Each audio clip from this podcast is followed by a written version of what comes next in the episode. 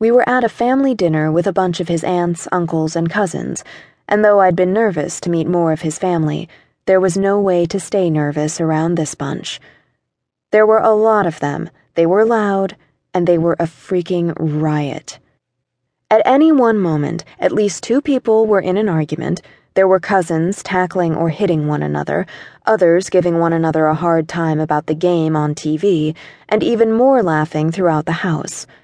It felt like I was in a real version of my big fat Greek wedding. Except Kash's family wasn't Greek. I have two cousins, and I'd only met them once when I was really young, so I didn't know what it must have been like for Kash to grow up with this.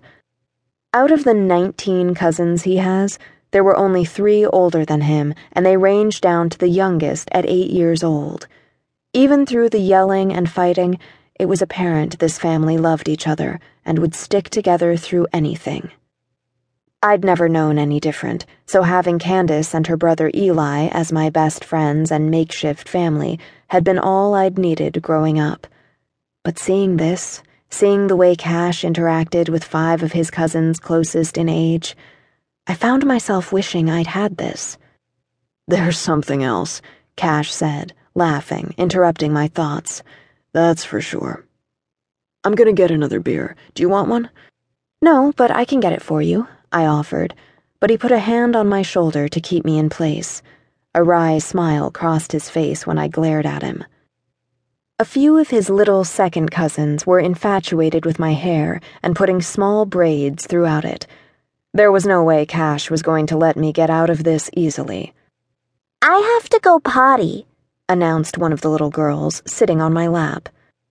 My eyes about bulged out of my head, and Kash burst out laughing as he turned toward the kitchen.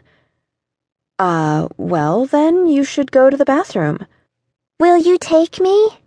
She started squirming, and I thought I was going to die. A little kid is about to pee on me.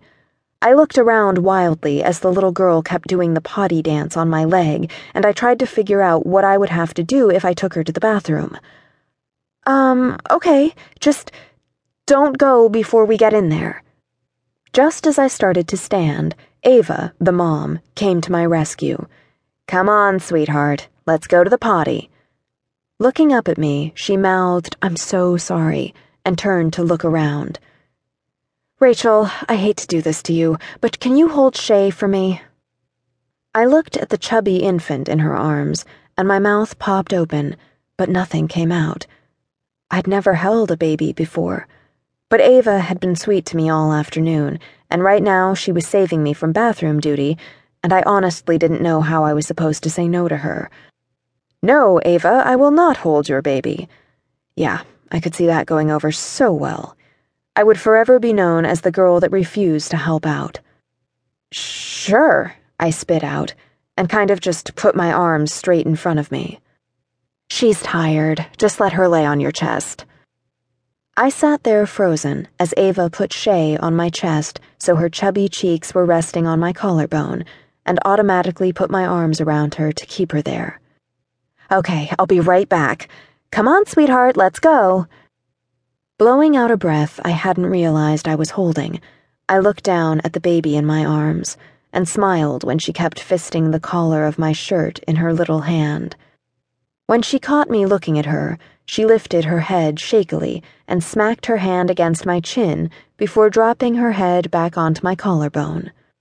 The two girls that had been braiding my hair cooed over the baby for a minute before taking off after some appetizers that were brought into the house. And then it was just little Shay and me. I had just been thinking about how much easier this was than I'd thought it would be when she grabbed a chunk of my hair and pulled as hard as possible. What is it with my hair today? I whispered to her as I went through the painful process of getting every strand out of her little fist and making sure they stayed attached to my head. She reached again, but I put my index finger out, and she immediately wrapped her tiny fingers around it her little eyes widening as she stared at it. As soon as Ava was back in the living room, the potty dance daughters started crying, and Ava turned their